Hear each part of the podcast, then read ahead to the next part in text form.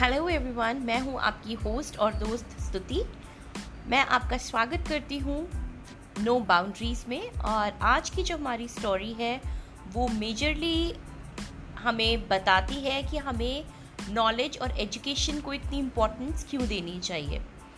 तो चलिए शुरू करते हैं। बहुत पुराने ज़माने की बात है, एक बार एक राज, एक राजा थे, जिनका नाम था श्याम सिंह। राजा श्याम सिंह जंगल की तरफ़ जा रहे थे। उन्हें एक्चुअली किसी दूसरे शहर जाना था तो वो जंगल के रास्ते पे होते हुए जा रहे थे, जहाँ वो रास्ता भूल जाते हैं। और उनके सहायक भी जो थे, उनके साथ वो कहीं रास्ते में बिछड़ जाते हैं। तो चलते चलते राजा एक कुटिया पे पहुँचते हैं, जो रामू की कुटिया होती है। और रामू का जो काम होता है, जो प्रोफेशन होता है, वो लकड़ियाँ काटना होता है। वो लकड़ियाँ काट करके उसे जला के कोयला बनाता था। और उसे शहर में बेचा करता था। यही उसकी आजीविका का मूल मंत्र था।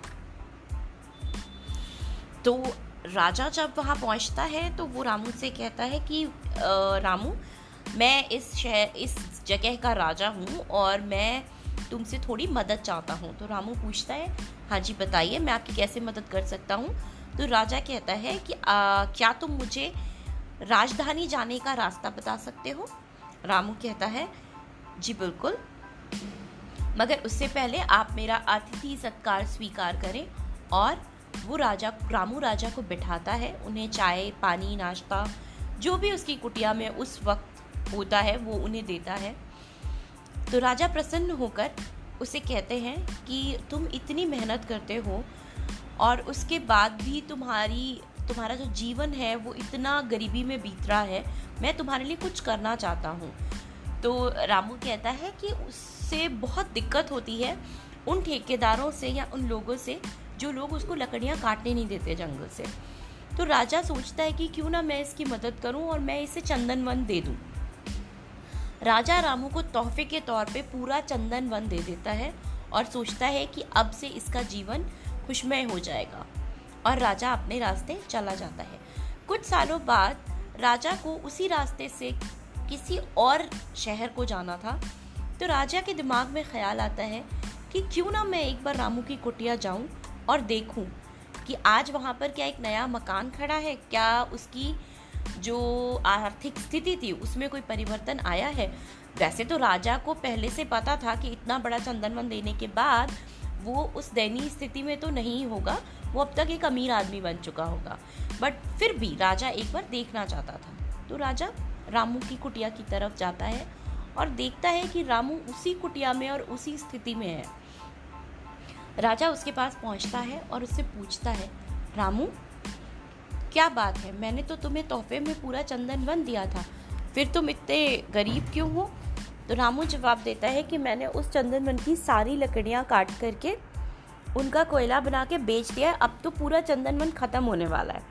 उस पर राजा बोलता है कि ये तुमने क्या किया? तुम्हें चंदन वन से चंदन की लकड़ियाँ जलाने की ज़रूरत क्या थी और उसे कोयला बनाने की क्या ज़रूरत थी? चंदन की लकड़ियाँ तो वैसे भी तुम्हें बहुत पैसा देती। अगर तुम चंदन की लकड़ी बेचने जाते तो तुम आज इस शहर इस शहर क्या, इसके आसपास के दस शहर के सबसे अमीर आदमी बन जाते। मगर तुमने अपने ही पैर पर कुल्हाड़ी मार ली। तो रामू ने कहा कि, राजन, जब आपने मुझे तोहफे में ये वन दिया था, उस वक्त आपको मुझे बताना चाहिए था।